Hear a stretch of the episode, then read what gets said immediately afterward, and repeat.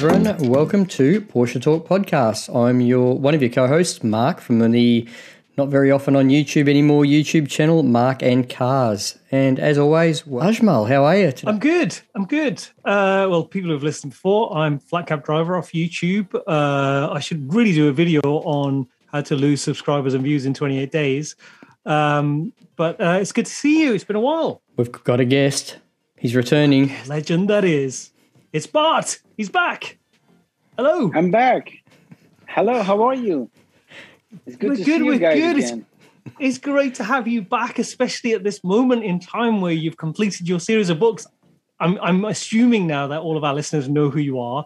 If they don't, they need to go and look at your website, your Instagram, and look at all the crazy cool stuff you've done. And go and I, actually, can they still buy the books, the series of books?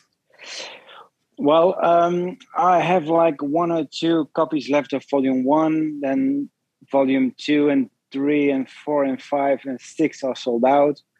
And volume seven, yeah, they just released, so I have a couple of them left, of course. Um, and there's two places in Miami, Walt Grace and, and the Arsenal, who still sell volume three and six. They have like, yeah, I think around five copies left. So it's really, if you want the full series, the full set, it's it's it's now or never. Wow. Um, People need to get So- online immediately. yeah, immediately, right now.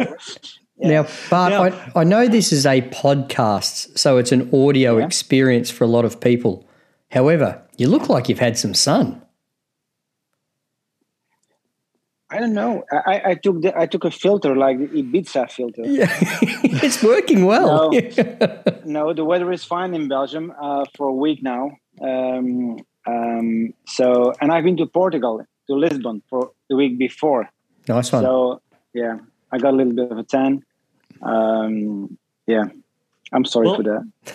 on that on, on that side, I want to get straight into it because obviously we're going to talk about what's coming next because that was a big part of your life, that series of those books, and obviously you've done a lot of stuff going over to the states, a lot of really um, iconic people that you've photographed. But before we go into what's next, I want to Yeah. talk about the 1966 Porsche 912.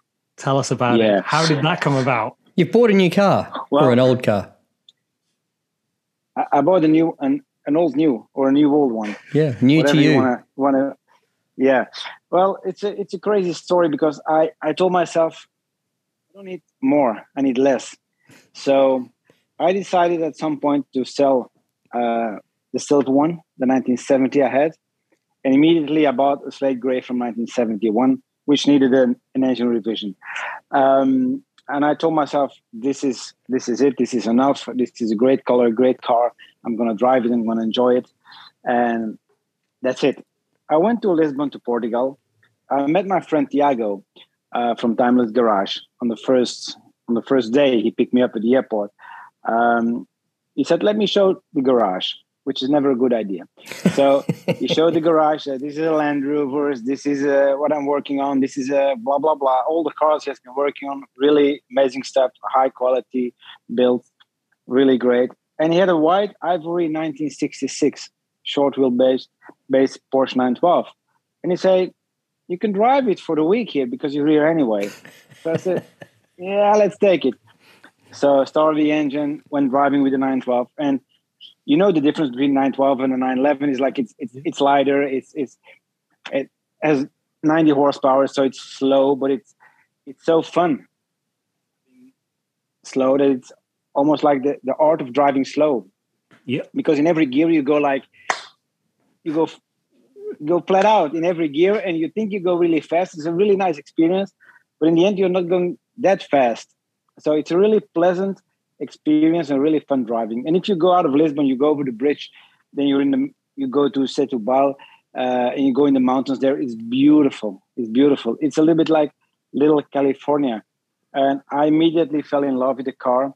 Uh, my parents uh, they were married in 1966 so I know it's a lame excuse, but um, I said, okay. And then I love the ivory white. I love the color. Um, and I went back to the garage at Tiago. Do you sell it? So yeah, it's mine. I sell it. So, how much is it? Yeah, so let me think about it. Then the next day I took it again for another drive.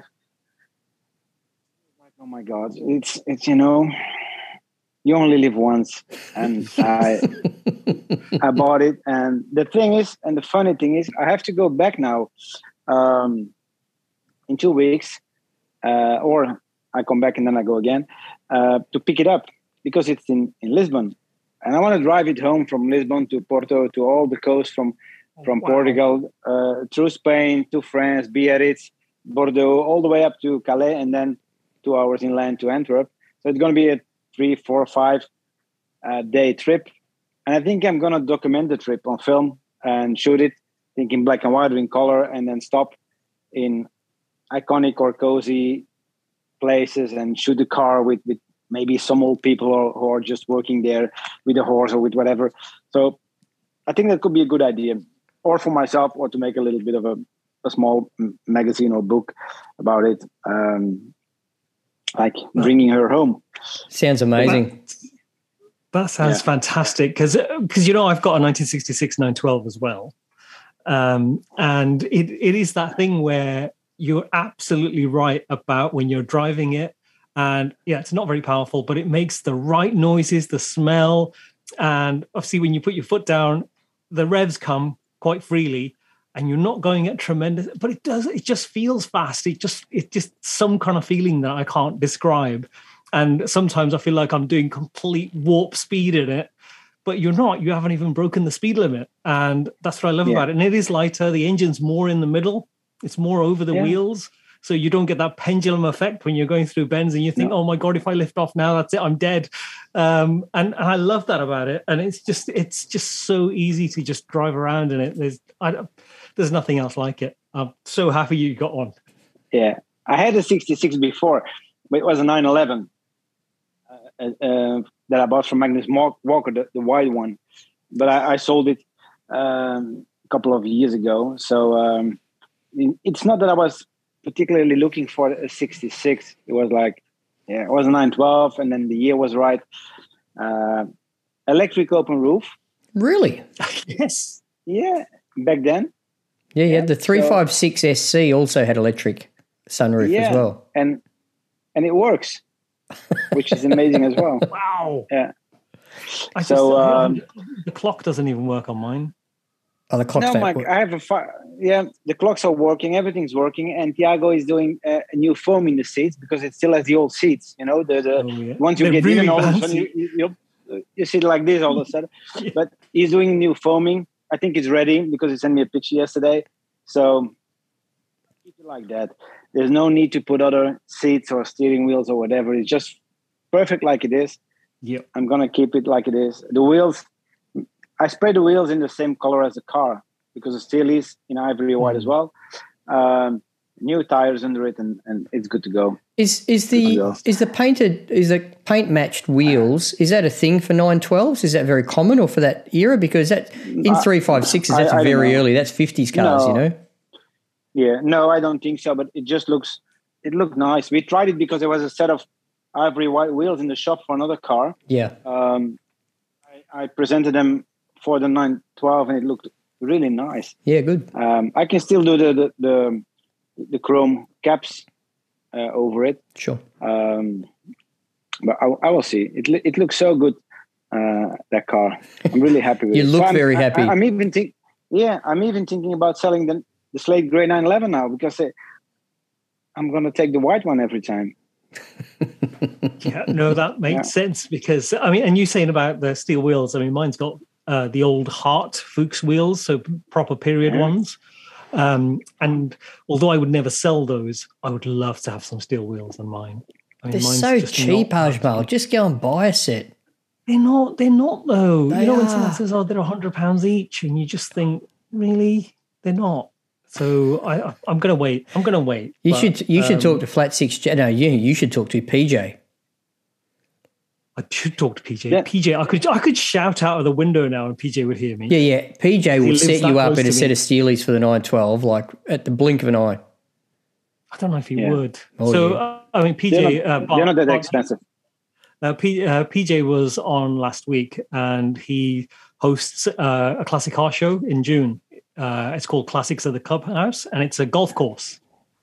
and Okay. he's and it's just free access into the golf course, and there's just air cooled cars everywhere. Um, and I went to my it was my first show that I went to for oh god knows how many years last year, and it's a fantastic event.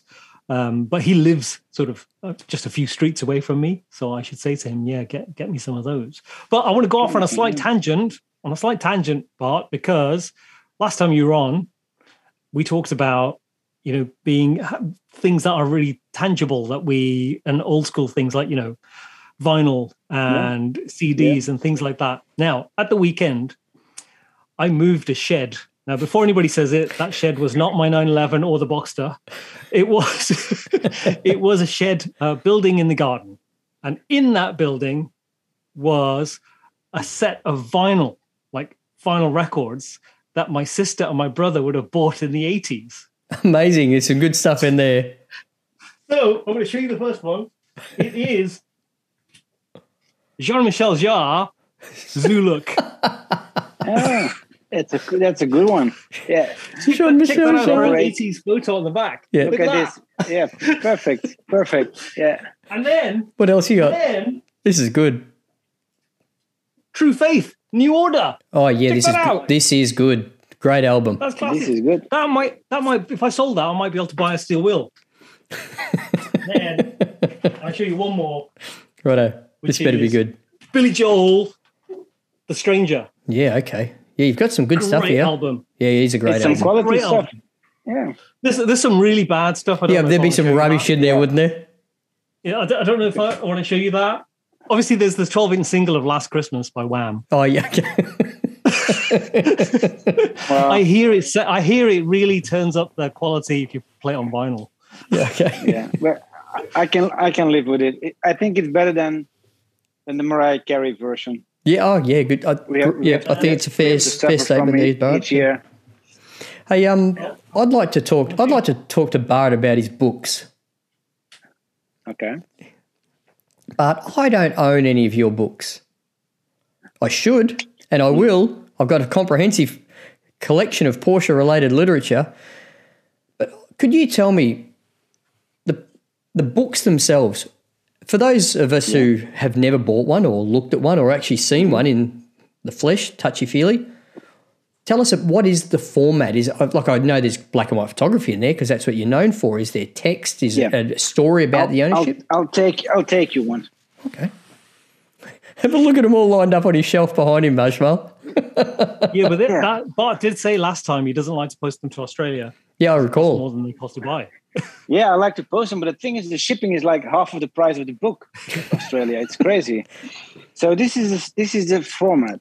Sure, Easy.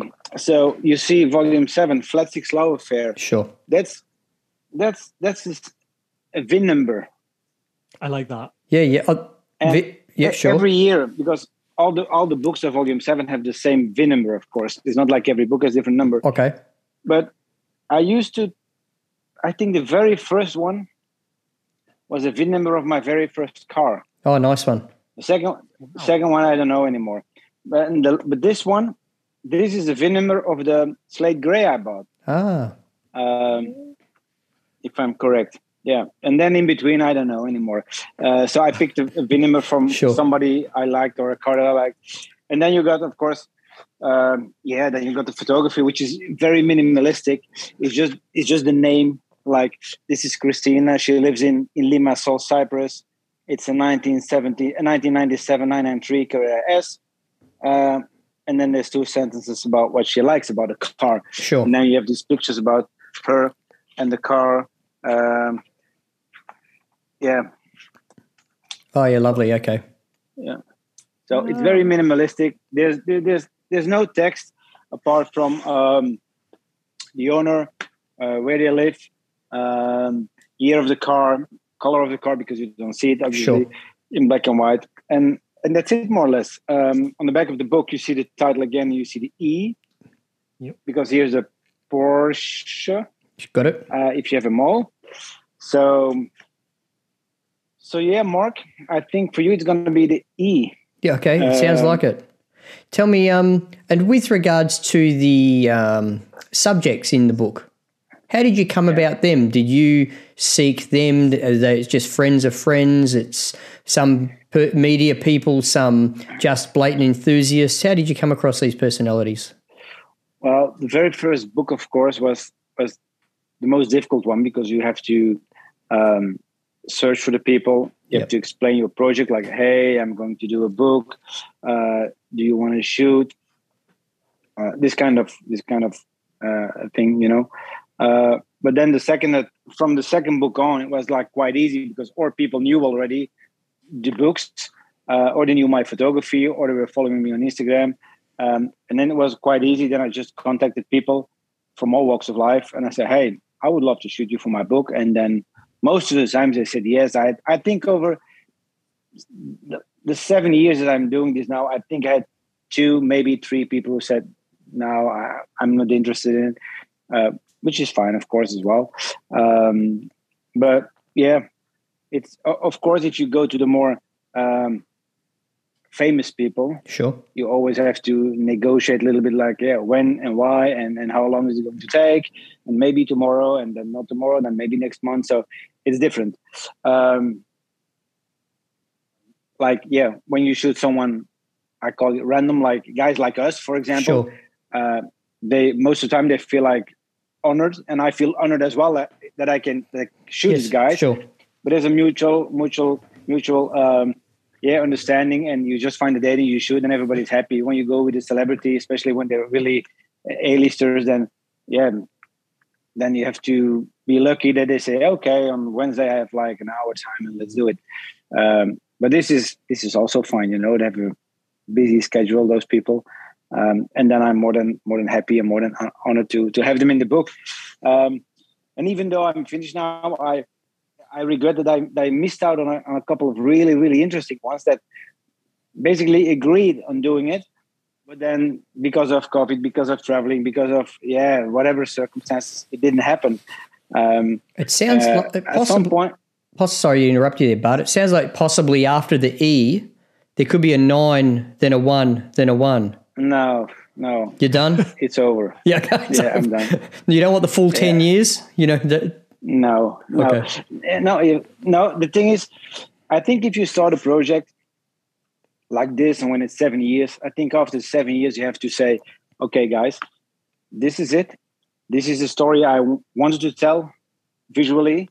Um, and I want to do something else now. Great. Um, Drive I'm, nine. I'm not saying I'm.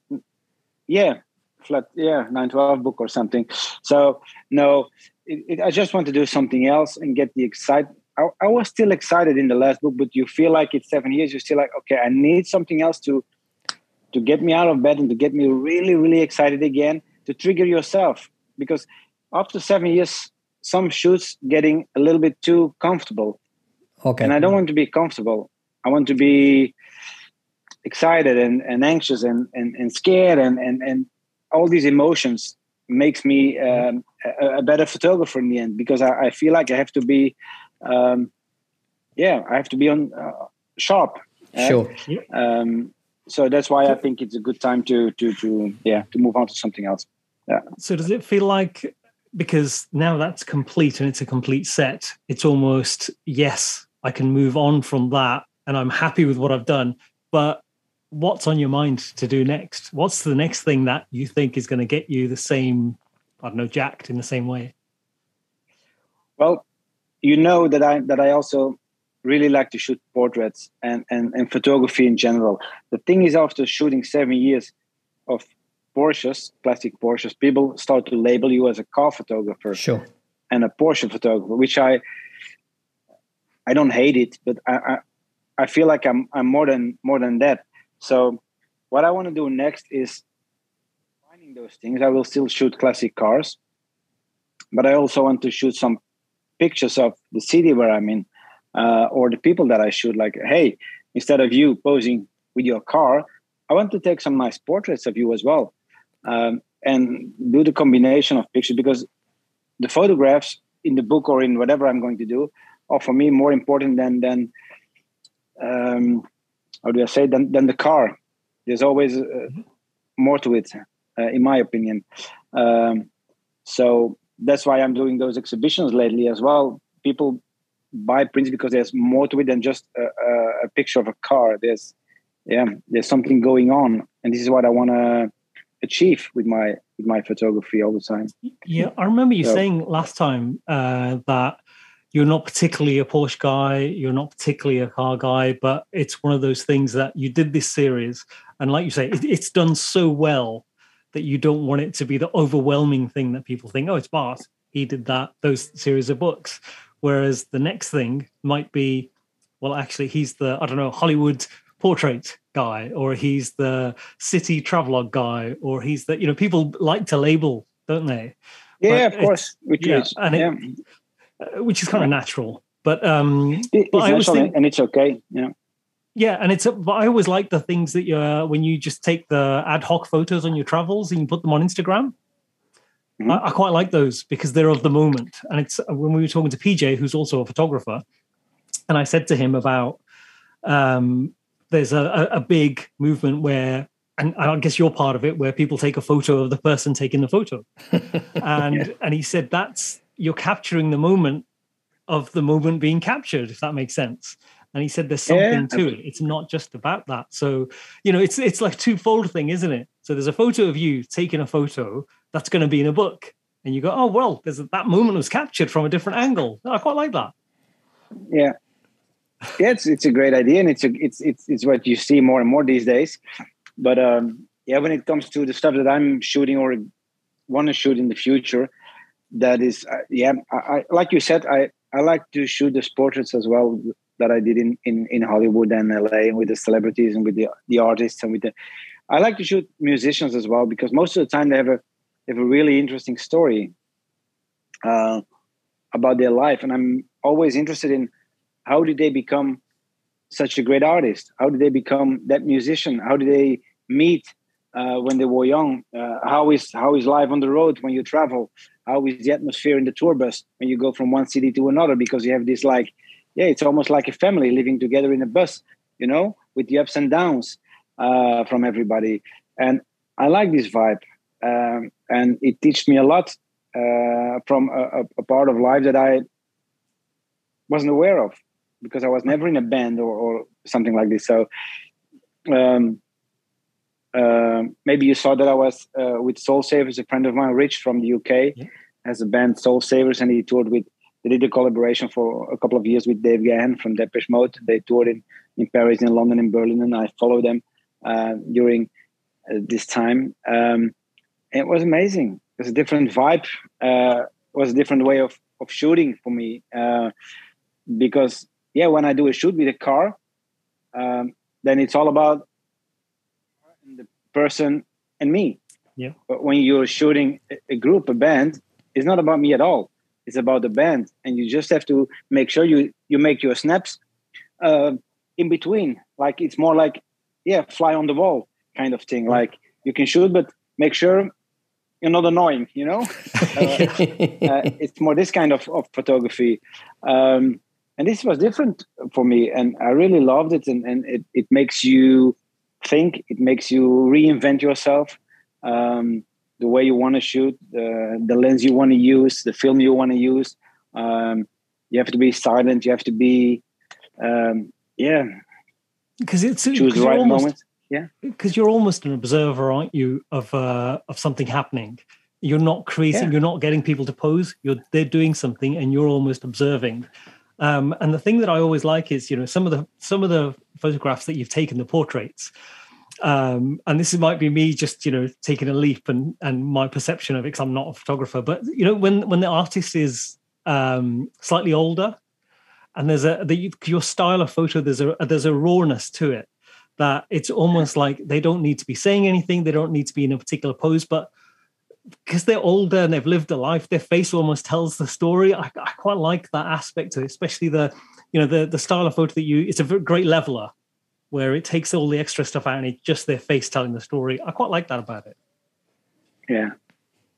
Yeah, absolutely. It's uh, yeah. It's just Sorry. it's just my opinion on it. I, I just I just yeah. like that. It's it's almost it brings out the characteristics of their face, and you can see that they've they've lived a life. It's almost they say on a car they'd call it patina, but uh, on on these photos, it's almost like it accentuates it, it brings it out more with the style of photography that you have. And the the ones that I've seen, I I really like that, especially the ones that aren't posed, where it's almost like they're getting ready to go and do something, they're getting ready to go and perform, they're getting ready to pose for a photo. It's an in between phase kind of thing. They're about to do something, or they're relaxing, or they're resting. Uh, that's yeah. the aspect I, I, really like about it, and it, I, I, feel like it, it, brings something out that you wouldn't in a different style of photography, in, in my opinion. Yeah, what what I like to do when I been photographing for the Porsche books is that I everybody knows I, I shoot very fast. Um, and I always try to shoot like most of the people just walk to the car and then I'm then I'm already shooting and they turn around and then yeah most of the time they have no clue that I'm already in my second roll of film already. Yeah, because I keep talking and keep doing it. And I say yeah grab something and you can have a drink. Don't worry. And they or they they got a phone call say yeah take the call. Don't worry. And I, I move a little bit. I take a picture. So they feel uh, comfortable uh, with me, and I think that's important as a photographer that they feel mm. they feel safe in a safe place. Because if you going to ask those people to pose, most of them are not models, of course. Yep. Um, and then they start to do weird stuff like, yeah, where, where should I put my hands? And and should I? I'm always happy that they smoke and say smoke a cigarette, and then you get then they start smoking, and it always helps with the pictures, like on film. I know it's it's not healthy, but it looks good. uh, so so yeah, this kind of I like this kind of photography to shoot, like the, the in between moments between yeah. Um, I, between I, the, I saw yeah. I saw the uh, I saw the Porsche Porsche ad for the Sport Classic, and yeah. I feel like you should have been in that. It's the one with the you know the um, where the record player starts playing, and then it's kind of filmed in a very '60s, almost noir style, uh, but it's not if there's something not quite authentic about the style. Um, and I thought of you soon as I saw it, and I thought they should have got Bart to do this. Do I look you that seen old? it? Yeah, no, but it's, it's, the style of it would have been would Mark, have been amazing. Mark, Mark, it, it, sounds like we look that old. Yeah. yeah. Well, no, Ajmal, yeah, Ajmal yeah, thinks everyone's maybe, old. Don't worry, Ajmal thinks everyone's old. We, we, are, we are. Um, no, I saw it, of course, because a friend of mine um, has a company in, in, in Hamburg and they uh, they produced it. Um, uh, so he showed it to me and yeah, it looks beautiful. Um, but um, yeah, it's it's the thing with Porsche. Of course, you always have this yeah. Um, amazing history um, that they have to. I feel like they have to include it almost in in a video to sell something new, uh, because the new things are never as cool as the ones from before. So right. They use it as bait, almost like. Um, but it looks, yeah, it looks great. Yeah, of course, when you have this kind of uh, history, then it should be almost a waste of, of, of not to use it. You know. Yeah. Um, no, absolutely. I'm. I'm actually. It's, it's like it's like like our Hasselblad. They, they have this amazing history. Um, so yeah. I'm amazed they actually do the advertising. I am. I, just think, why. oh, just because the brand is so firmly established as a benchmark in the um, industry that if they just went to their dealers and say, we have oh, Sport Classic, 1,250 cars globally, they're special. Do you want one? Hands go up. Yep, okay, they're sold. They didn't even need to do the ad. It'd be like they don't need to advertise new GT3. They're just going to sell them all. You know, now it's just the company is at that point where, and, and look, let's face it, a car like that, we've only 1,200 globally. No, no one watching that ad is thinking, I might go and buy one of them. Those cars are sold before they even get to the point of being advertised. So I'm surprised they yeah, do. But that's a that's a different. I think that's a different discussion. Um, I, I I don't I don't want the car. I don't either. Um, I, don't need a car. Uh, the, the, thing is, because they're only producing 1250, they want to make it look or sound like it's something very unique and special. But then it only goes to people who are might not I think from the 1,250 people who's going to buy them, maybe a thousand of them are not even into cars. They just have the money and they buy it because they can, and they're gonna sell it like the month later for double the price. That's what's happening all the time, and that's a shame. It is a Um, shame. I remember when the 911R came a couple of years ago. Amazing car. Still is. Uh, You never you never see one Hmm. because no but no one's driving it because everybody's buying it, and then yeah, when you have to sell it with 100,000 miles, nobody wants it anymore. So they have they don't drive it.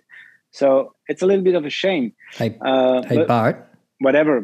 Yeah. that car, the 911R, that came out in 2016, I have a neighbour two streets over. He bought two of them. Yeah. He has one that does nothing. It's got like 200 kilometres on it. And the other one has 94,000 kilometres on it. Wow. It's how, That's how it should be. Yeah, He, so he bought two so he could have one to drive Yeah. and still have one to uh, keep. Yeah, But and probably sell the, the other the first one is probably going to sell for more than he, the two together. probably. So he's doing he's doing a good deal. yeah. yeah. yeah. Yeah, no, because I, I went because I went to the Porsche dealership yesterday. I just popped in as I was going past, and I went to see the. G- I knew they had a GT3 on display, and I thought I'll go and have a look at it. And it's, I mean, it's it's it's a thing to behold, but when you stand next to it, you just think it, it's huge, Spaceship. and yeah, and you think, well, why do I like my 912? Because it's small.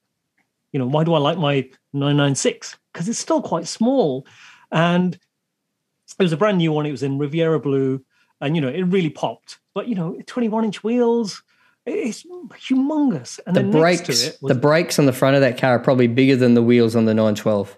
easily, easily. And then you look at, at the, right next to it was a 2018 911 Speedster, Oh, yep.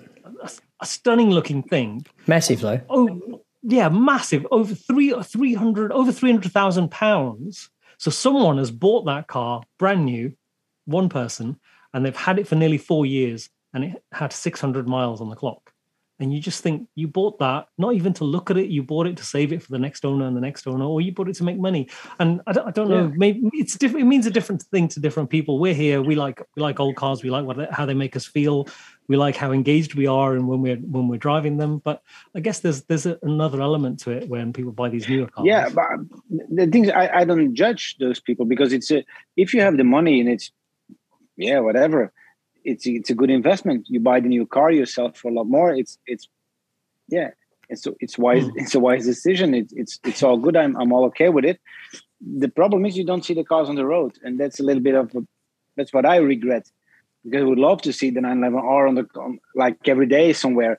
Like oh wow, so this is not the case. So but yeah, of course in, in terms is of what it is. uh, in, investment, it's it's it's a good thing, of course. But um, but no, it's it's funny when you talk about the, new nine GT3. All of a sudden, the 997 looks like looks like a small car. Yeah, small and compact car, um, which which it is. Um, it is it is a small car if you think about it, and it's it's I think it's becoming a classic. The 997. Well, it uh, is 'cause well, the it- it price is hits- So reflective of that. it- yeah, The value of a Yeah, price is 997 GT3 yeah. is unbelievable now. Yeah, I don't know the GT3s. I, I i'm looking to the normal ones like the the, the S and the 4S. Uh, but you're in the GT3 league. I can I can hear it because you live in an expensive neighborhood because you have a neighbor with two 911Rs. Mark. I'm not in the So- GT3 league. No, because the GT3s, I mean, they're they're they're just a thing. They're just a thing on their own. Um, but you're right. The 997, it's it's past its dip in bottom in price. It's starting to go back up. Um, but it's the same. You know, when I went to the dealership, I was in my 996 and I parked next to a 992. And you look at it, and you just, you know, just the, the wheels feel like they're as high as my car. And when you're on the road, nearly all of them are an automatic, but the Speedster was manual, the one The- that was for sale. the only way it came. The only way you could and I buy it. was, and I was and I was stunned to see any kind of manual in there. But but, you know, there was a brand new uh, Boxster in there, and also huge. And you and you think about, you know, when you're trying to enjoy driving something on the road because they've become this not work of art. I don't know, an engineering feat of something amazing. But when you're driving and you think, I just want to get ultimate enjoyment and I'm driving on the road, um, I, th- I think my 912 and Bart, your 912 and Mark, your 356, they win hands down every time. It is amazing. Yeah, it's it's it, it depends on a lot of things. Um, where, where do you live? If you live in uh, if you live in Australia or live in California, you can drive in 912 or 356 like every day. Uh, if you live in Europe like we do, uh, mm. then you need another car next to it. Period. Um, because you drive it like a couple of months a year. Um, also, when you have to travel far, like when you have to go to whatever drive for six, seven, eight hours, then you, the evening before you think, okay, I'm going to take the 912 or the 911. In the morning, you wake up and you think, yeah, let's take the daily because you never know, and then you can take a little bit extra, and then, or you get in the garage in the morning, and you go like, and it's just like tuck. yeah. So this well, is also the, the charm. Yes, yeah. it is, and and it's one of those things where I I promised myself that I would. Now I live, you know, I, I live about forty miles away from London, uh, so I live in a in a village, and I always promised myself that I would go in my 912 and I would drive to Scotland. Have you done I it? I would drive to, to, I've not done it, but to drive to Scotland, get there in one day, and the next day drive back. And but my car doesn't have seatbelts. Do it tomorrow. It's not. Uh, do it tomorrow. Do it tomorrow, Ajmal. I don't know if it's going to work. It's been in storage for since last Bugger it, uh, have a go. September. So, but it's uh, it's it, you want to do the the NC five hundred. No, no, no, no. That's too far. Just just up to up to sort of middle of Scotland and come back. I, I guess I should do the NC 500 if I'm going all that yeah. way. Well, I'm pretty sure if we, I can come with three, four, five people from from Belgium or the Netherlands. Then they can pick you up you. on the way, Ajmal. yeah, we pick you up in, in in Dover, and then we go up, and then we pick up a couple of people in the UK and we do the NC 500. Then catch the ferry over. Then catch the ferry over to Ireland. Go down the coast. Yeah. But we do two, three podcasts on the way with the people who join. Yeah. It'd be amazing. That would be amazing. And that would, I mean, what, what happens if I break down and you got to leave me behind? Of course. That's why he's bringing three or four people as backup. Yeah.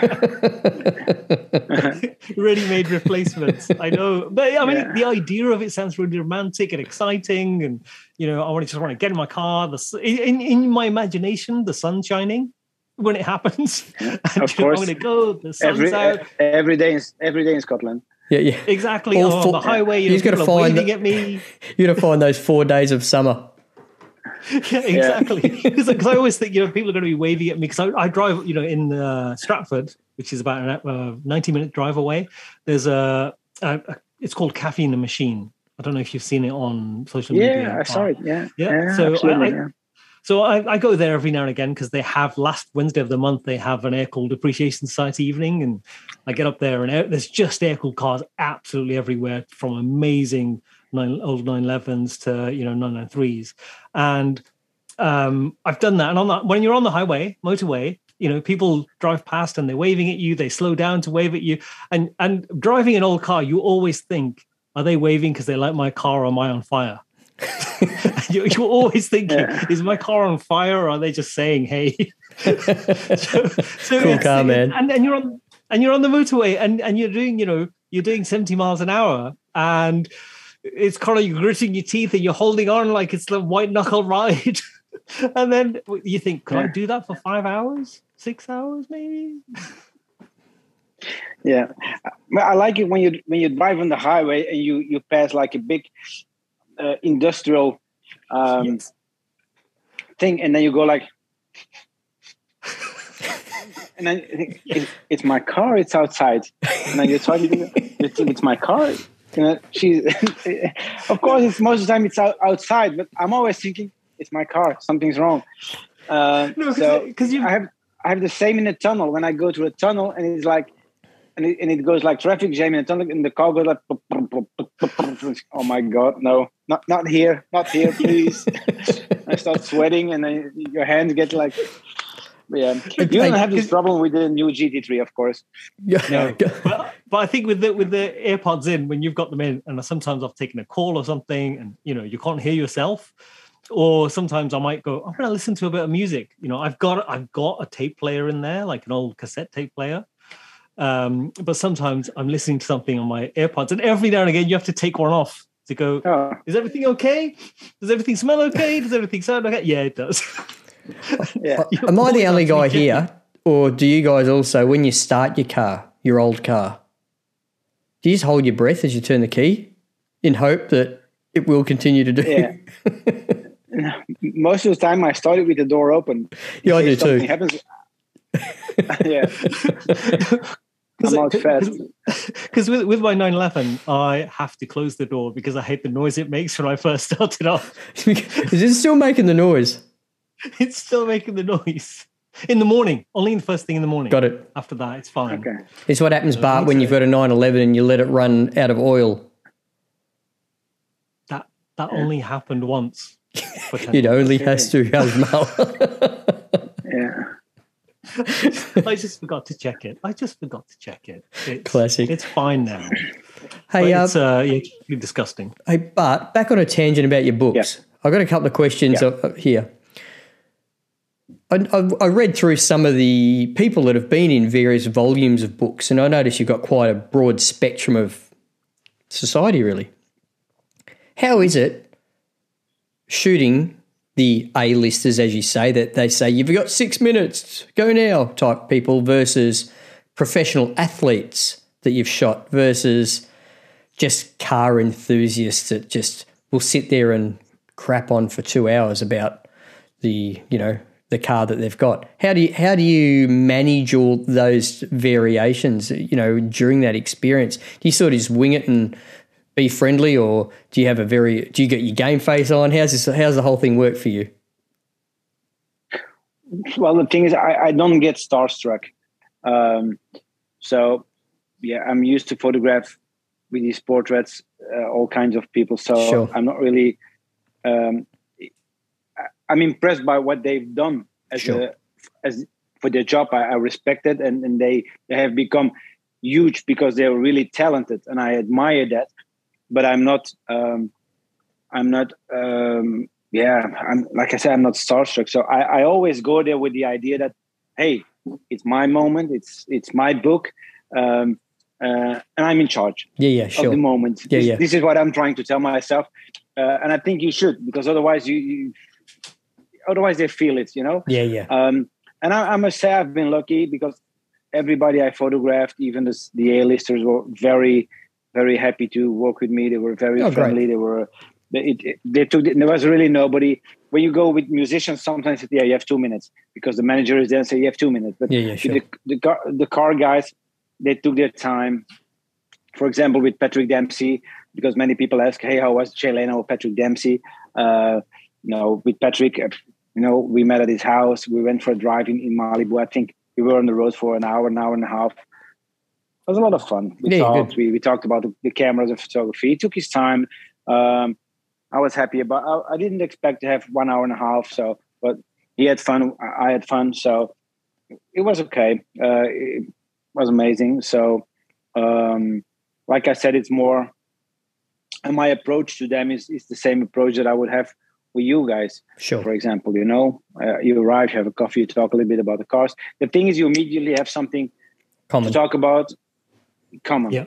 which makes it easier. Yeah. But if you go to, yeah, a big architect, for example, and you don't know that much about architecture, and he starts talking, you have no clue what he's talking about, then it's be, then it's awkward. Yeah, yeah, Uh, but you immediately have the cars, and you immediately have like five, six, seven people.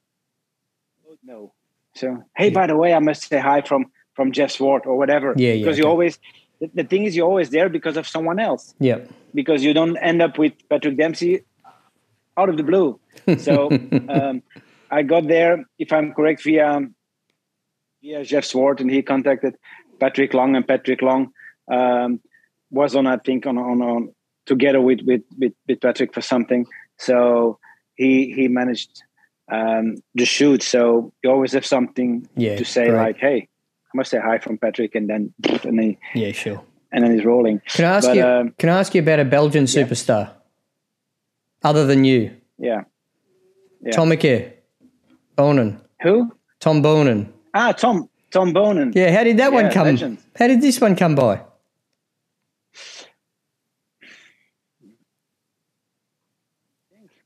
I don't know anymore. Do you know No, who I- this person is, I don't- No, I don't. Oh, he's a cycling superstar from the uh, 2000s. Right. If you were going to say Yeah. the 90s or 80s, I would have said, no, I'm not going to say No, that. But- maybe late 90s, but mostly 2000s. Yeah, he's world class, uh, world class uh, cycling guy. Absolutely, but I don't know anymore um, how we met. Oh, I remember we were together in a garage where he, he did maintenance for his car, Ah, um, and I came almost at the garage, and he was driving away. So I was like, "Yeah," and he stopped, and we started talking. Uh, and I said, "Listen, I'm going. I'm doing these books, and what are you thinking?" He said, "Yeah, sure." And then, you know, we exchanged numbers, and then a couple of days later, we we photographed. And the thing is, we we get along very well because after that, we we went together. At some point, I had a shoot in Germany um, with Hans Mezger, yeah, yeah. who died, Mhm. um, and and Norbert Singer. So two two legends in, Of the- in course. the Yeah, yeah. and Al- and and Alois Ruf, the three of them. So Wow. the first, yeah, the first two I photographed in Stuttgart in the secret storage, Sure. which is not so secret Yeah, yeah. that everybody been there. knows about. But, yeah, yeah. yeah, so that place, uh, and then on the way back, um, we went to Alois Ruf, like two days, uh, one day up shooting, uh, sleeping, and and and and back home. And I called Tom and said, Tom, listen, I have to go to Stuttgart. Um, I'm going to shoot Norbert Singer and Hans Mezger and Alois Ruf. And Tom is really into cars as well.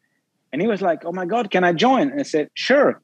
But we have to come up with an excuse because I told them I was coming alone. So I said, you're my assistant. I said, okay, it's fine. So we came there and I said, with Alois Ruf, say, yeah, Alois, uh, I'm here and this is my assistant, Tom. He was like, yeah, okay. Uh, so yeah, we walked in like this, and probably you would have recognized him. So I didn't know he was into cycling, so it was fun. Yeah. But yeah, we were on the road for two days together, and he's he's really super fun guy. He's really Great to hear. in racing. He's very very good driver as well because he's doing a GT3 Cup, and he's he's really amazing results. Ah, Um, yeah, absolutely, he's a great guy, and he at some point introduced me to because I said, "Do you know some people you know interestingly said, "Yeah, I have Thor Hushovd, yeah, okay. which is yeah, which is another uh, Norwegian legendary- cyclist, Ajmal. Norwegian Oh. cycling guy, and I was on my way to Monaco for something, uh, and he's there. Uh, he has a house there, and the GT and um, 993 Turbo uh, there. So he called him and said, "I have a friend of mine doing books," and Thor Hushovd said, "Let him over." Send Let him over. over. So it was easy. So all the time I've been lucky with with with connecting the dots. yeah, sounds great. Uh, and, and it went like this all the time when I photographed uh, Andre Bezuidenhout, a, a friend of mine from South Africa. He was on a tour in Europe and we were doing the shoot. And after the shoot, said, I always ask, Hey, do you know someone interesting, interesting car, interesting personality? And I was like, um, Yeah, maybe Paloma Picasso, the daughter of Picasso. I said, Yeah, why not? So I took the phone, Wow. called her, and said, said Paloma, I have a guy for a book. He said, Send him over. So I went to Switzerland, to Lausanne, and, and to shoot Paloma. Yeah, to shoot Paloma, which was amazing as well. Would have been. Um, yeah, Wow. and it's been always it's been always like this. The benefit is if you have like three or four, if you're into three or four or five books already, Yeah. you can just send them a book or your website, and they Yeah. go and they say, okay, Yeah, this then guy, they check this and guy's they serious. Yeah. immediately see if I'm, yeah, it makes it. It's the same with my portraits. The first one is difficult, and now it's like kind of, it's not that it's easy, but you show the website and, and people can see, okay, yeah, this is the quality guys doing, and they like it or they don't like it. That's up to them. But I mean, at least they can see something. Um. So um, Now, Bart, you said you only had Yeah. 45 minutes. We've been going longer than this. Is your children waiting outside the school to be picked up? no, they just they come home with the bike. Ah, my youngest one when he come when he comes home he has you will see because he's thrashing if the, if the door is closed he's just riding through the door uh, so, but anyway he's he's probably on his way so don't worry about it okay. um, good. Now, the thing I was going to say was what you, the way you, you just said how you keep getting people subjects for your uh, uh, photographs and your books. Uh, Mark, this is how we need to get Magnus. We're still going on the Magnus bandwagon, are we? We, got, we need to get the Magnus. So what's going to happen is we're going to say, come on to the podcast, Magnus. Because Bart's been on. superstar, Belgian superstar Bart already on. We've had Brock on, Yeah. who's he's met. He's met He Laura. was Lara? Yeah, Lara, Lara was here as well. Yeah. yeah, we had Laura on. Yeah, Yeah. Okay. Fun. Fun. Fun. uh, we Um, we always have that thing of where this has been quite good. We've talked about cars and we've talked about Porsches Yeah. because sometimes Mark and I forget to talk about cars and forget to talk about Porsches. When we had Brock on the first time of 996 Road Trip, he was on Yeah. for like 90 minutes and we didn't talk about cars or Porsches of anything. And then he had to come on again a second time for part two so we could talk about his cars because we completely forgot because we we're not we're not professional podcasters. We don't interview people. We just, as Mark says, we crap on about anything and everything. so, so it just goes off on a tangent. So with Brock, it was like that, and with you know, we need to get Magnus on to talk about. yeah, because it's he, he- yeah because it's much more than sorry it's much more than cars. yeah, He can he has a lot of has, he's a very educated guy in terms of art and design and and he can talk about a lot of stuff other than uh, the 277 car. Um, so you will have a lot of fun. But what I will Yeah. do is I will send him a text with you in a WhatsApp group, and then you just Yes. say he will say yes or no, Oh my whatever. But Oh mostly my is god, easy. I'm so happy. Yeah. You haven't got him on yet, Ajmal. Just- It's going to happen. this is how it happens. Look, Bart's going to make it happen. Then we get Laura on the Um, case. then we get Brock yeah, on the case. I'm, I'm gonna make it happen. Yeah, he's easy. We'll do it. Yeah. Appreciate it, but because obviously um, Magnus has been over in uh, in the US a long time, but you know when you speak to when you hear him talk, where everything about him, he's still also Sheffield, isn't he? He's he's still He's so, and I love yeah. that. And uh, and just you know he's got such an interesting backstory. A lot of people don't get hey, hey, hey, Magnus. hey, Why is he- yeah, Let's let's sorry. let Magnus tell us. yes. Let Magnus tell us. Okay, let Magnus tell our listeners Explain. the backstory. You know I'm going to ask him about chips. Oh yeah, I, yeah, I know you're not going to help yourself. It's been brought up about eight times on the podcast. I got I got to, I got to ask him about the skin on chips. Skin on chips or witchcraft. Isn't that They- just they wedges? should not be allowed. No, they don't. Don't no wedges on chips though. Wedges Okay. on chips. Bart, Bart, how do you feel about chips? Like pota- not potato chips, like in crisps, but fries Fritz. with the skin with the skin still on. The potato skin still on them. Like like the French fries. Yeah, yeah. Yeah, mean. but Or the yeah, Belgian with the- Fritz. with Yeah. This is this is another discussion. It's sensitive for me because I'm from Belgium. It's not French fries. They're from Belgium. They're ne- they've never been fries from France. So They've the, always the, okay, from Belgium. yeah. So, So yeah, what- the Belgian So fries. It, yeah, It's a it's a big mistake in history because I'm going to tell it once again. Everywhere I go, I make a, I make a point out of it to have this discussion when they say French fries. I know it's from Belgium. we've, we've set Bart When- off now. okay, That's see it. this. Yeah, when Belgium is in the south, we speak French. Of course. In the north of, of Belgium, we speak Flemish. Uh, so um, when the war was going on, yeah, the Americans came to help us, of course. Uh, and in the south of Belgium, they speak French. So that's why they thought they said French fries because they, they see the fries and they speak French. So they say French fries. But they always been from Belgium. So no, they didn't, don't get into the trap. It's from Belgium. This is From this is it. This is a great This history lesson. Yeah. We have set the record straight on that. This is it now. Yeah. It But says if you want to know my my feeling on the fries with the skin on, Yeah. I, I, I don't know. I have the feeling like they're just lazy and just take it Yes. off. well. I, Yes. Okay, Thank I'm you, gonna. Bart. I'll keep going on this topic. Yeah. Here we go. We have a pub here in Perth called the Belgian Beer Cafe. Right? It's one of those. It's all Belgian beers. There's like thirty different Belgian beers to pick from when you go in there. Right? It's a very boutique style hotel. And anyway, they have Belgian style food in there. And the fries that come in the, you know, the cardboard cone with mayo and all that sort of stuff on it, like a good, you know, like you're going to the cyclocross. And the, um, but all their fries, skin on. Really? Yeah. That's that's lame. Yeah, like- thank, thank you, Bart. Thank you. Yeah, It's yeah. wrong. Gonna- Wrong. But this is my this Yeah. is my whole problem. I just don't care This enough because I love chips. No, but this is my whole problem, Bart, with with Magnus. He posted something on Instagram where he was eating these. We, we call them chips over here, but he's eating them Yeah. and they've got the skin on. And I thought, man, you've forgotten you're from Sheffield. There's no such thing in Sheffield. No, you should take it off. But anyway, it's a thing. Uh, uh, yeah, I like them with the skin on as well. Uh, But, but the classic ones, the good ones, should be without. I agree. Yes. Yeah. Exactly. Yeah, But you guys should do a podcast, a, a food, a culinary podcast. Well, that could be the next Yeah, thing. I don't know if it's Maybe I don't, it's- Oh, you know what we it should do? suits you better, uh, Ajmal. It feels I feel like you really Got yeah, the passion. passionate about food as well. I I mean, it's purely just about those chips with the skin on. I'm quite Okay. passionate about. Or- although I'm quite passionate about wine. If it's got bubbles Yeah, I don't and know. from northern Italy. So uh, I'm from Northern Yeah, Italy. I've no- Yes. yeah, I have no clue about that. So Oh, Yeah. yeah. We're, we're trying to get a channel uh, podcast sponsor from someone Okay. like like a A winery, Prosecco Prosecco winery. vineyard. It's not going that well up, Yeah. but Yeah. yeah. But anyway, No, it's not going well. but with the with the food thing, but maybe we should do Ajmal. Let's arrange a time. We'll meet at the same time. We'll go to Stuttgart, go to Weissach, and we'll review the restaurant at the Porsche Center. Oh my god, yeah. There's one on the roof there or something. Or everyone keeps talking about. yeah, yeah.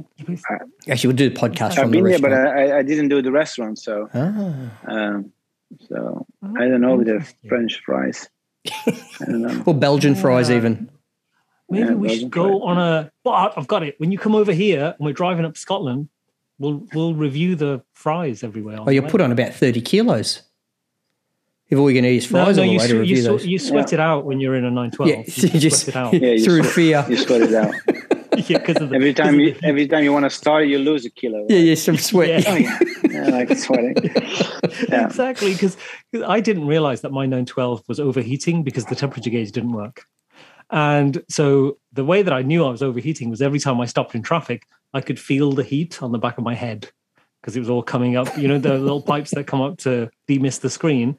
And all you could smell was burning oil and the heat on the back of your head. And you get out of the car and you go, oh, it's actually not that hot outside. So it must be coming from the engine. So I fixed the uh, temperature gauge and it was because the tinware was missing. You know, all the metal stuff that goes around that funnels the air to make it air cooled. Yeah, it wasn't, it, the air wasn't cooling it. So it was overheating. Do you have that now? How I knew that. Uh, no, I'll put that on. I've fixed the the gauge. That would not have been cheap, Ajmal. Well, the gauge. No, or the tinware. Oh, it was only three pieces that were missing, and I Ah. got them for like 120 pounds. Got it. One of them even came from America for like The 10 home of skin and- on and chips. it. Yeah, it took like six months to get here, and see the skin on. The, see, Bart's got a bad impression of me now about the skin on chips thing because I, do- I do get my being my body about it. We talk about it every podcast. No, you talk about it every podcast. Yeah, it's it's a thing. It's a thing. Yeah. it's a It thing. is. It is. I'm So- gonna do it. No. Hey, uh, Um, Bart, um, last time we spoke about you publishing uh, volume seven of your book, it was almost like there was relief in your voice that you finally got it, you had it, you know, in the bag and it was done, right? And we said, what's next? You're going, I'm never printing another book again. Have you changed your mind yet? No, I didn't say that. Did I say that? Um, I might have heard that. That doesn't mean you said it. You know how sometimes you say things and what people hear are different? It's a rumor. Um, no, because I printed the I printed a book with the portraits uh, in between, between five and six. Um, and no, I, I'm all about making books. Oh, good, Uh, good. printing print printing them and having them at home might not be a good idea anymore for the future. Maybe I I will go with a company who's leave the books over there, and when someone places an order, they ship it for me. Uh, this might be a more ideal way of doing business, but I always like to, to be in control of everything. Sure. And I liked it when I had the books here and, and packed them and, and signed them and put a note like "Thank you, bye," and and ship them. But I don't think I want to do that again because that's really a pain. That's not really really really a part of the process that I enjoy. Got it. Like you know, um, when I'm when I'm shooting, I like packing my bag, traveling. The traveling is really interesting. Uh, spending my time in hotels, being alone, feeling lonely, this kind of stuff, everything all together Yeah. makes the, package complete for me. Uh, photographing, but then the editing of the pictures, it's a part I don't like. That- That's that's for me already like too much going on. Yeah. Um, so Do you do all that yourself? of course, yeah, everything, yeah. Okay. Of course, with cars, you don't have to edit.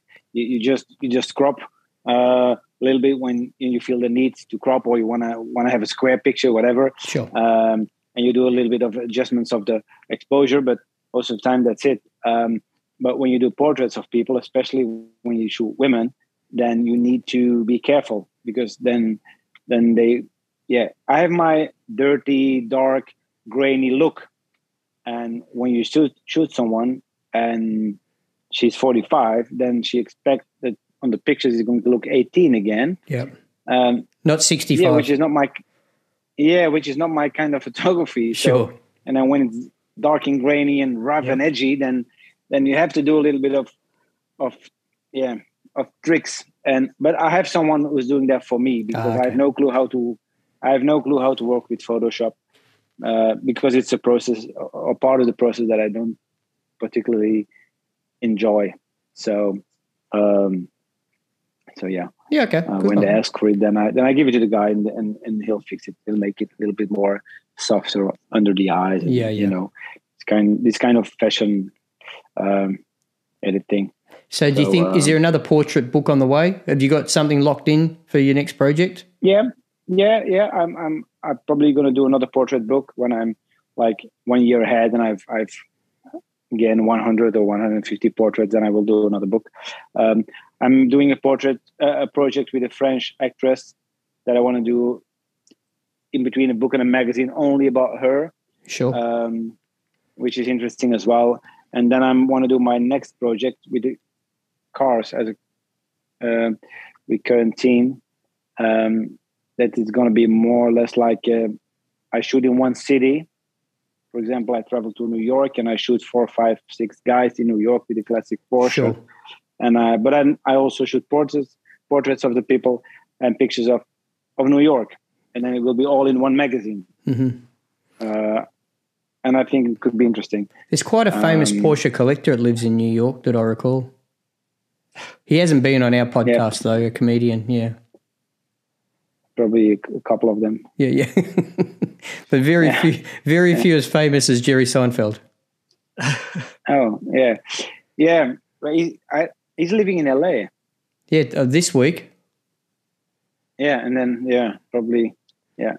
But I never photographed him. Um, I was close to photographing him, but he's not into shoots anymore. Uh, Um, so, but I talked to his assistant, um, but he said uh, he's not really up for it. okay. So, which is okay. yeah, fine. Which is okay. Which is fine. Yeah, he'll regret regret it later, but yeah, exactly. That's his loss. He'll regret it later. yeah. it's his But I like yeah. it because I, li- I listen to Spike's Car Radio and he's a, a frequent guest on there, and uh, they're the best ones because obviously he talks at a pace and he talks passionately about everything. You know, it doesn't matter what he's talking about. He could just be talking about a pair of sneakers that he's just bought and they are good for his heels and he talks about it really passionately and quickly and and mark i mean one of our uh, previous guests uh have we lost bart or is he still there I think he just Oh, dropped off. oh no Oh, Bart's gone. he's going to dial back in he's going to dial back in I think you might be right. Let me just, um, I reckon his phone battery or something went flat. I better make sure Yeah. I can get him back in. Just give me a sec. I'll see if I'll, I'll, I'll see. I'll let him in if I see him pop up again. Yeah, so you're right about Jerry on um, Spike's car radio. He's like Sp- Spike Feresten does have a knack for getting interesting people. Hang on, he's back, and Bart's back. You're back, my friend? No, he's connecting. Oh, hold on. Hello, Bart. I think I'm back. No, I had a, I had a phone call and I, I had a phone call and I pushed the wrong button. Yeah, that one. Yeah, Um, anyway, I have to leave you guys anyway. that's Uh, okay, Bart. Is it okay, or do you have a, have another question? Or All good. We really appreciate you taking any the more- time. If I think of any more, we'll get you back on. perfect. Okay, I will do the, I will do the introduction via mail with Magnus for you guys, Yes. and then uh, be let's see. Let's see. Yeah, Sounds Okay. great. That'd be I will do that. amazing. And if you're in London, let me know. yeah, we'll do for sure. Cool. Thank you very Okay. much for your time to you today, Bart.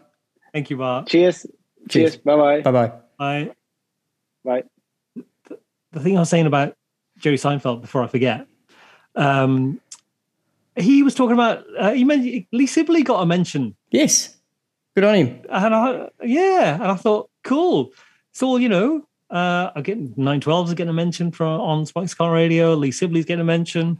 Um, As- Flat Cap I mean, we just need to get a mention. We just need to get a mention, and then it's all you know. Do you think that's like a golden ticket? Jerry mentioned you on Spike's Car Radio. Um. Well, yeah, and that's it. Next minute, next Hey, minute, Ajmal. Magnus is coming to us. Ajmal, when we get off this podcast, Yeah. I'll talk to you about Spike's Car Radio. It's not Oh my god, for listeners, it's not negative. It's just some interesting information that could assist the growth of our podcast in the future. is it because you've got Zuckerman? I said I'll talk to you after the podcast. All right, okay, okay. Now, the um, I do want to talk to you about some Jerry. portion Is it Jerry? Is it Jerry? Is it Jerry? no, no, sorry, sorry, sorry. I'm just getting Hey, excited. No, well, no, you no, no, some sorry. clickbait for the podcast, don't you? I'm sorry. Go on. Yes, you were about to say. The Porsche podcast that Jerry Seinfeld is not on. exactly.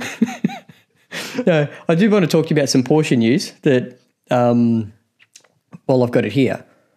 And it's just some observations I've made in the last uh, week since or we've had a bit of a chat that I know some listeners may or may not be interested in. And I was thinking to myself, 992, we're still only at 992.1. The point two is imminent because, you know, the 992 was released in 2018. It's four years ago now, which is amazing to think on because it felt like the other day, right? The um, in the 991 series, throughout its life, 991 and 991.2, there were 24 variants you could buy in that car. Twenty-four. Yeah, Carrera, Carrera S, Carrera S Yeah. Cabriolet, Carrera 4S, Carrera 4S Cabriolet, Carrera Turbo, blah, blah, blah, blah, blah, blah, blah. Right? GT3, GT3 Touring, GT3 RS, Speedster. Anyway, I haven't got them all listed. There were 24 variants. Hmm. 992, with the release of the Sport Classic, Yeah. 992 is already at 24. Oh wow. Yes, and we Yeah, haven't. but it's gone, it's gone a bit crazy though, hasn't it? Oh, it's just looking for any excuse to bring out a 992. Yeah, and I feel like the older ones are going to have a. I mean, I know that 997s and 996s were the first really mass-produced Boxsters. That's why they, you can go, go out and buy one tomorrow. Um, but it, it felt like the 991 and the 992, and they, you know they were going to be something special. But this special rarity makes them special as well. And there's just so many of them. It's nuts. I, I actually don't see a lot of 992s on the road. And in all reality, I feel like five years ago I saw more 991s on the road than I do now. Yeah, And I live in a fairly I- Porsche dense population area of the city I live in. There are a lot of Porsches in the area, okay? But 991s, I don't feel like I see the na- like I I reckon 5 years ago I would see a 991 GT3 minimum once a week. I don't even think I see one once a month nowadays getting driven around. Uh, well, for me, Guy Cross Road has a 2012 GCS Yeah, nice. convertible, Lovely. and there's a guy on my way to my favorite coffee shop. Mhm. He's got a silver uh, coupe 991. Yep. So there's a couple that I see regularly, but other than that, no. And, the most 992s I see are uh, obviously you know, if I Collections at the Porsche place up around the corner. Yeah, I go. Yeah, because they drive through, Hmm. and and that's the bizarre thing. So I live at the top of my high street, so I'm looking down the high street if I'm sat having my morning cup of tea, and you get because around the corner is the Bentley, Lamborghini, Sure. and Aston Martin dealership, and you've got the so you just see the stream of cars coming through, Sure. but there aren't that many just straight up coupe 992s that I see. And and the most I see is when you are walking past that garage with the there's there's they have the odd uh 992 in the Aston Martin Lamborghini garage. So you say that they are mass producing the cars. I just don't see them. Yeah, but we, maybe I don't live in a wealthy enough area. Maybe they all go off in the other direction, which is London. Yeah, fair cop. Now, while we're talking about how ridiculous the volume of variants are in these cars, Mhm. pricing for the Sport Classic in Australia came out. And you know how I love doing a comparison of prices. Yeah. The Sport Classic, just so we're all clear, is a detuned turbo rear wheel drive manual car with some. Nice interior and a ductile spoiler. Right? Isn't it also the most powerful manual 911 ever sold? Uh, no. The 997 GT2 was. Was it? Yes. Anyway, Lee, ask Lee Sibley. He did a whole video on it. Yeah, I think he's the one who said it. This, uh, the most you sure? I, th- I thought this didn't have those numbers. I thought they they were over 600 horsepower, those GT2s. And this thing's 550. Yeah, I think that's. Um, Anyway, we'll run with it. that car without options, not that there's a great deal of them, a lot of them are fairly token because it comes fully loaded pretty much, right? Yep. $651,000 Australian. To convert that Wait, into wait. For the Sport Whoa, Classic. whoa. Yep. I thought it was 200 and something thousand pounds over here. Well, if you do that conversion, it's three hundred and sixty-six thousand pounds. Okay, so you know we pay more for our Porsches over here, as the topic of conversation has been discussed many times on our podcast.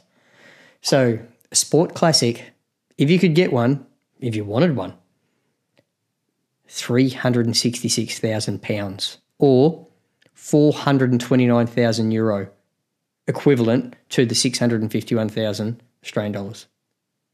I might have the wrong number for the price that I just gave you. I need to look that up. Now, look, Um, that car yeah. is just about as much money as you can spend on a 911, right? Yeah. To give you some perspective in Australia, 651. A Turbo S, pretty much considered the pinnacle of sports cars globally at the moment. Every review, everyone raves about it. It's they beat Tesla plaids. You know what I mean? These they Yeah. they're pretty serious motor cars, right? Admittedly, Yep. not a manual, only available in PDK. Thank Christ with that amount of power. The five hundred and twenty-six thousand. So it's 130,000 Australian dollars less to get into a Turbo S than a Sport Classic. Now that doesn't surprise me. Do you know why? Tell me. Because so these these are in a series. This is a series of four, isn't it? And this is the second one, right? Yeah, yeah. That, well, the first one was a failure. That was that Heritage Series Targa thing. Yeah, exactly. And that, if you looked at it, so the Heritage series, it didn't bring anything to the table that a normal Targa would. Nice interior. Um, it had a nice interior. It had a um, a roundel on the door if you could put your number on if you wanted one. Yeah, that was it. Other than that, and it, but the cost between a normal non-heritage Yeah. Targa Mhm. it- it is astronomical, and this is what it that's continued. It's con- taken it to the nth degree. It's ridiculous. Well, that number, that 526 for Turbo S, if you convert that in British pounds, if you bought, if you had British pounds to pay for it here in Australia, that's 296,000. Jeez. I know it's so much money, isn't it? Don't get me wrong. It's I, I, like I can't save it's too much money because you know resale on these types of cars is usually fairly good. Yeah. However, a ten percent hit of a three hundred thousand pound car is still a ten percent hit. Yeah. it's just the numbers bigger, Oh, so the yeah. loss is greater.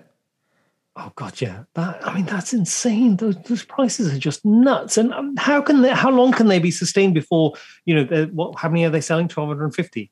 Oh, no, that was a and- Turbo S number. I'm talking about the the Sport Classic was twelve fifty. Yeah, there's twelve hundred and fifty of Yeah. those, but they're all Yeah, pre-sold. they're so- done.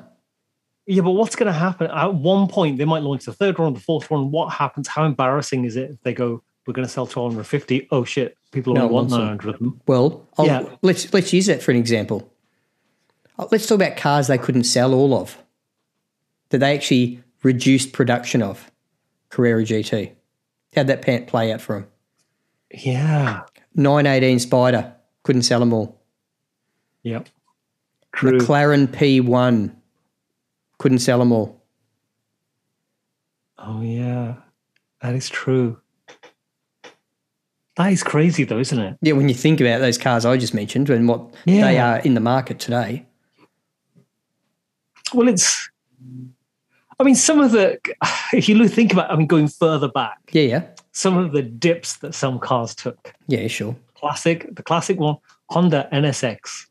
Oof. Yeah. Uh, Do you remember how cheap you could buy those? It was ridiculous. You could go, oh, I could buy a couple of years old uh, uh, Honda Accord, or I could buy an NSX. Whereas now, it's crazy money, Well, I've- relatively speaking. Well, if you want to talk about those sorts of dips, Lamborghini Countach. Still a lot of Hmm. money, but they took some a massive hit up until about five or six years ago. They've, they've gone crazy. I blame um, Tyler. Hoovie's No way. Stradman. That was before that, wasn't it? Who? Stradman. Stradman. Hmm, was it? Was it him? Well, he's When did he get? what's the name of the guy? Um, John is it Tamarian, the guy from in Miami that does all those restorations of all those Lambos and all that sort of stuff? Oh, uh, yes. He's recently been on something, hasn't he? He's recently done something. Oh, he's he on. done? He's on stuff. He's, he's throughout social media fairly prominently.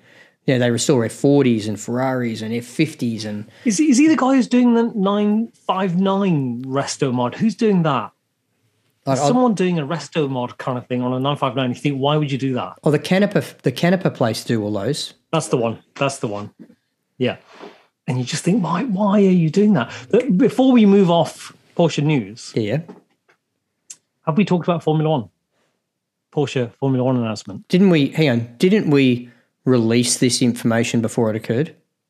Were- Didn't we scoop Red Bull Porsche? Yeah, we did. We did because The we were week talking before? about, well, it was because you know when I, I, my memory is awful. It's, I need to stop drinking. Uh, do you know the um the, the mocked up pictures that have come out? Yeah, yeah. Formula One car with put in Porsche livery. Yeah, yeah. And did we talk about the fact that the the the thing that's supposed to happen is a tie up with Red Bull? Yeah. So it would be a Red Bull. Yeah. Or would Porsche come and take over the team?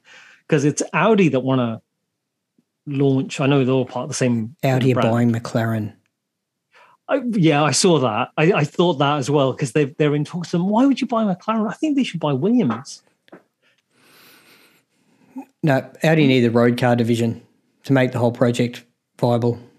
Oh, that's true. That is true. And and you know what? Very few brands need Audi's quality control more than McLaren right now. I don't know. I thought they were obsessive about quality control at McLaren. Mm, there's the brand is notorious for how bad they are. Really? Oh, I think something like the second worst car you can buy across all price points. Wow. Because yeah, I guess if you're but if you're a Formula One team, Hang on, hang on. I just want to back up a story. Go on. McLaren 720S yeah, butterfly doors, very nice, aren't they? You know those butterfly Yeah, doors, yeah. but so I get in, off? I get in a 720S to take for a drive. Pull the door closed. The roof panel above me falls off the door onto my head. The car has Okay, 120 kilometers on it. okay, that's that's pretty rubbish. Yeah, that's bad. And you know the footwell where your pedals are. Yeah, The interior's beautiful. It's all Alcantara or Racetex or whatever product they're using at this day and age, or vegan leather or whatever. I'm looking down the footwell thinking, something doesn't look right there. So get out of the car, get on my hands and knees, have a look. It's a bunch of wires that are sort of out of the loom hanging into my line of sight while I'm driving the car. Oh. Oh. Now, yeah, that's don't, don't get me wrong, Hmm. they're not expensive cars. They're exorbitantly Yeah, expensive. yeah, I was going to say because I've got three. Yeah. Yeah. so yeah, this whole uh, this whole experience was very opening for me. And then a quick Google search discovers that there are very few happy McLaren owners who bought brand new. Oh, because it'll be interesting if they take over McLaren. Obviously, McLaren, you know, an iconic Formula Sure. One name. And would would it be a? It can't be a renaming of the team. I don't think you'd do that because why? Why give oh away no, that brand? it'd, no, to become a It'll just be yeah, the be engines. It'll be a tie up. no. I, reckon, I actually reckon it'll be McLaren Audi, right? The team, Yeah. and I don't know this for sure. This is an assumption, but their motor has got to be getting towards the end of its life. Its internal combustion engine. They're not in a position to develop financially its replacement. That four litre twin turbo they've been using in every single um, derivation of Ah, right. their car range for sin you know for the last ten years. So they're due for a new motor, and I don't reckon they're in the position to spend the money on putting together some hybrid or something like that. You know, it's not like the not like the P one learnings from ten years ago were relevant today either. Yeah, isn't the 720 a hybrid? No, it actually drives like an that? electric car. They have got a hybrid, though, haven't they? It's one of them. That yeah, that like 10 Artura, but they haven't delivered any. Oh, I thought it was a long time ago. I thought the one that Jeremy Six months, Clarkson eight months tested- ago. I thought Jeremy Clarkson tested one. Yeah, they've got. I think there's like ago. three driving prototypes that are getting around. All right, okay. But- Mm, I'm not too up on. I, I just can't, I just I just don't know. Anyway, I think that they need Audi money and Audi quality control. Hmm. So yeah, it will be a because obviously they've had this tie up with Mercedes. Apart from that, three terrible years with Honda. Um, so they'll have an Audi engine, and what is it? It's three years away, isn't it? It's, no, Twenty twenty six. Yeah. 2026. Oh, yeah. that's yeah, that's for So- yeah, that's for F one. But if Audi are going to get involved and buy them, that'd have to happen in the. I reckon it'll happen in the next 12 to 24 months. Yeah, because they've got to develop an engine from scratch. They've And, got to do but the thing is, you've got to know the rules. But they got the whole Volkswagen group. They don't have to develop anything from scratch. That's true. But what's on? But what about the Formula One rules for 2026? Obviously, Uh, they're not defined. Look, whatever motor Porsche is going to develop in conjunction with the Volkswagen group, it's just going to be a variation on that. Let's face it. yeah, There's no way I, I Audi. just Porsche's not going to spend, let's say, hundreds of millions of dollars developing an engine for Formula One, and then Hmm. Audi do the same under the same Volkswagen Group banner, are they? yeah, There's Yeah, no way they'd do that. yeah, and I don't know. I mean, it's been You know, we've talked about it before the the future of Formula One. Sure. You know, what is its future? You know, there's Formula. It's in America. Uh, yeah, and and yeah, it, and you know they they had the Miami Grand Prix, Hmm. and which is sort of chaos uh, in a good way for the brand because of all the celebrities they had on the grid Sure. in the paddock, and but in terms of development, what is it at the moment? It's a hybrid 1.6 liter turbocharged engine, right? Sure. Um, so in the future, that I just know- I just think it's going to be more more hybrid, less internal combustion. combustion yeah yeah because the It's not gonna go ICU electric. part of it yeah because because the internal combustion part of it is going to get smaller and smaller and then you go well what do, what separates it from formula e because formula e formula e is just completely devoid of atmosphere when you watch it i mean the, the racing is crazy but also you know when someone gets overtaken then they get overtaken by three cars it's not like there's wheel to wheel There's too much There is. There's too much parody in the sport. In Well, Formula E. I- not not just that, but there's a there's um, characteristics of the the electric cars that the one the races that I've seen, there's some where there's just crazy racing at the end, people overtaking and someone who was fifth and Mhm. suddenly winning the race, and someone who was first is tenth. Yep. Um, but it's not the you know lap after lap of battling it out, and I don't I don't believe Formula One has actually been that for that long. No, look, You know- Formula One, the, the quality of racing in Formula One, as a racing enthusiast, you're lucky to get two out of the 20 races that get you excited. Well, the two there've there've been two good ones this year already, but one of the things that was a real, not a real indication of where it is, is was it the first race where uh, Charles Leclerc and Max Verstappen didn't want to overtake each other Yep. on the, pen, the penultimate corner hmm before, or the corner before the DRS zone, Yep. because whoever overtook would then be a sitting duck on the straight. Yep. and and and they were just playing this cat and, cat and mouse, and you just think, oh, is that racing? But I guess people, it's what people get used to. Well, it's no and- different to using pit stop tactics to win a race, is it? That mentality? No, that's that's yeah. No, I, don't- I don't. I don't begrudge the mentality because you have to exploit the rules for the maximum gain. But I feel like it, it detracts something when everyone isn't going flat out. But if everyone is going flat out and there's no DRS, then no one's overtaking. And the way that the new cars are, no one's really got a handle on.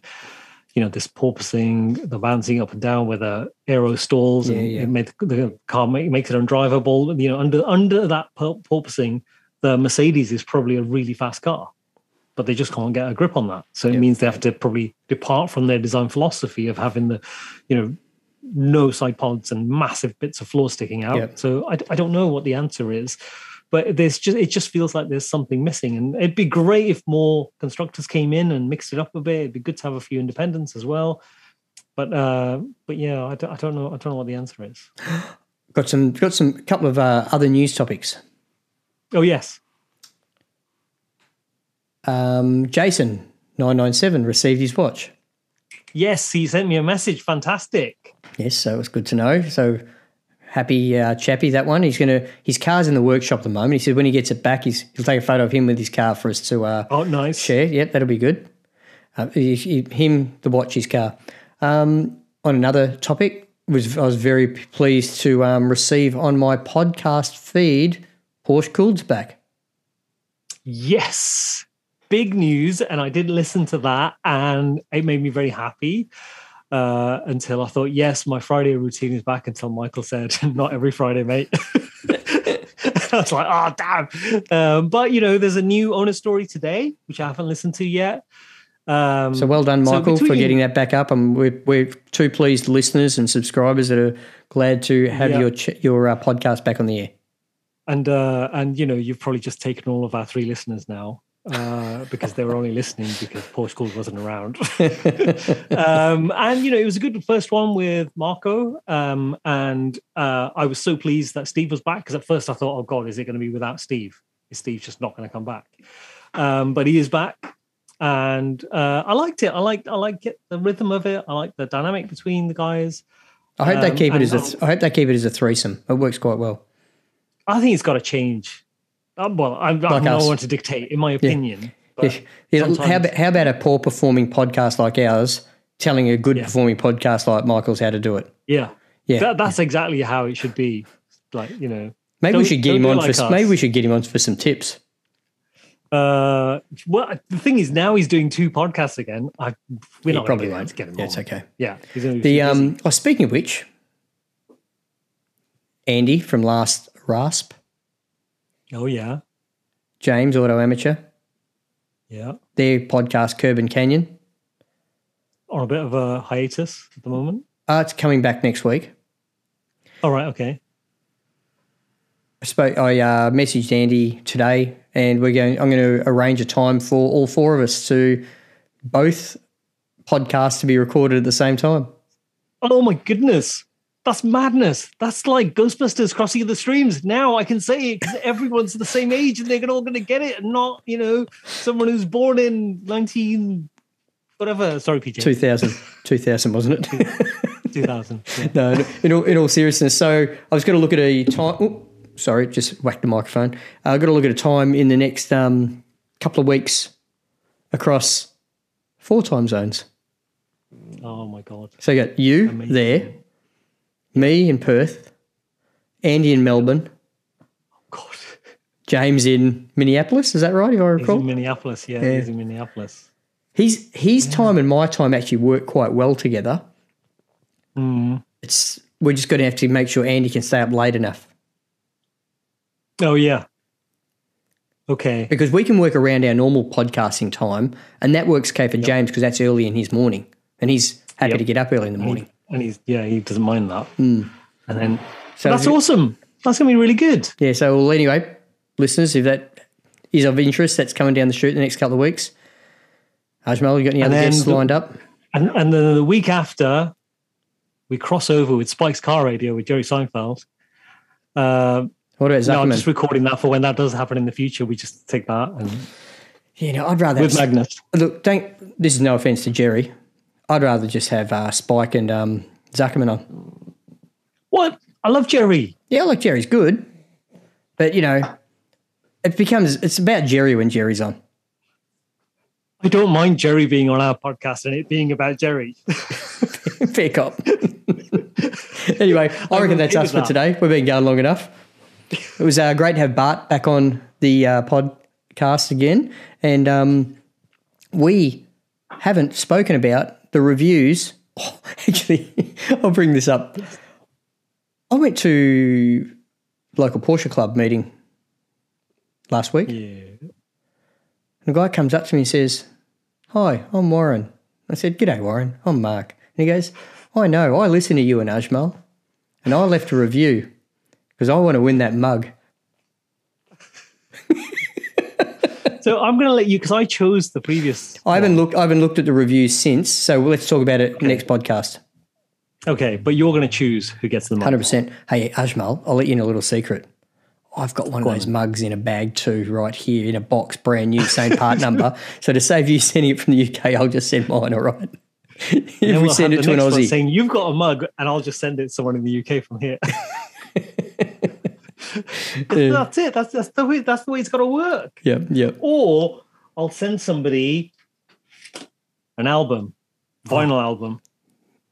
Yeah, the worst one you can find. George Benson, love Oh, songs. not bad. Hey, look at that mustache. I know it's amazing. The pencil, He looks, that pencil looks, one. that looks a bit like a young prince, don't you reckon? It, it- well, I don't know. I'm thinking also uh, Whitesnake. Whitesnake. Whitesnake. Look at that. Live. It's a it's a it's a live album. I don't know where it was, but recorded at Startling Studios in July 1980. Okay. So that would have been one of my brothers because he is older. And I know people really want to hear about this. Limited edition 12 inch single of Level 42 Lessons in Love. Are we going to turn this into a karaoke pod? yeah. With with a B-side, Something About You, the Shep Pettibone remix. you know what? I look at I look at my, you know, YouTube uh age range who's listening. Audience, yeah, yeah. Yeah, and every single per one of those people, Yeah, yeah, it's fair. because they're all blogs, they're all blogs as well. Yeah, yeah. Should know who Shep Pettibone is. there you go. Anyway, let's call that let's call that quits for today. Yes. Thank you very much. Um, Thank you. and uh, listeners, please keep the reviews coming. Think about liking and subscribing to our podcast because you can actually follow our podcast if you go on iTunes and we'll automatically come up on your feed each time we publish. If you've got enough interest to do so, we'd appreciate it. Have a great week, Ajmal. Thank you very much. And you too.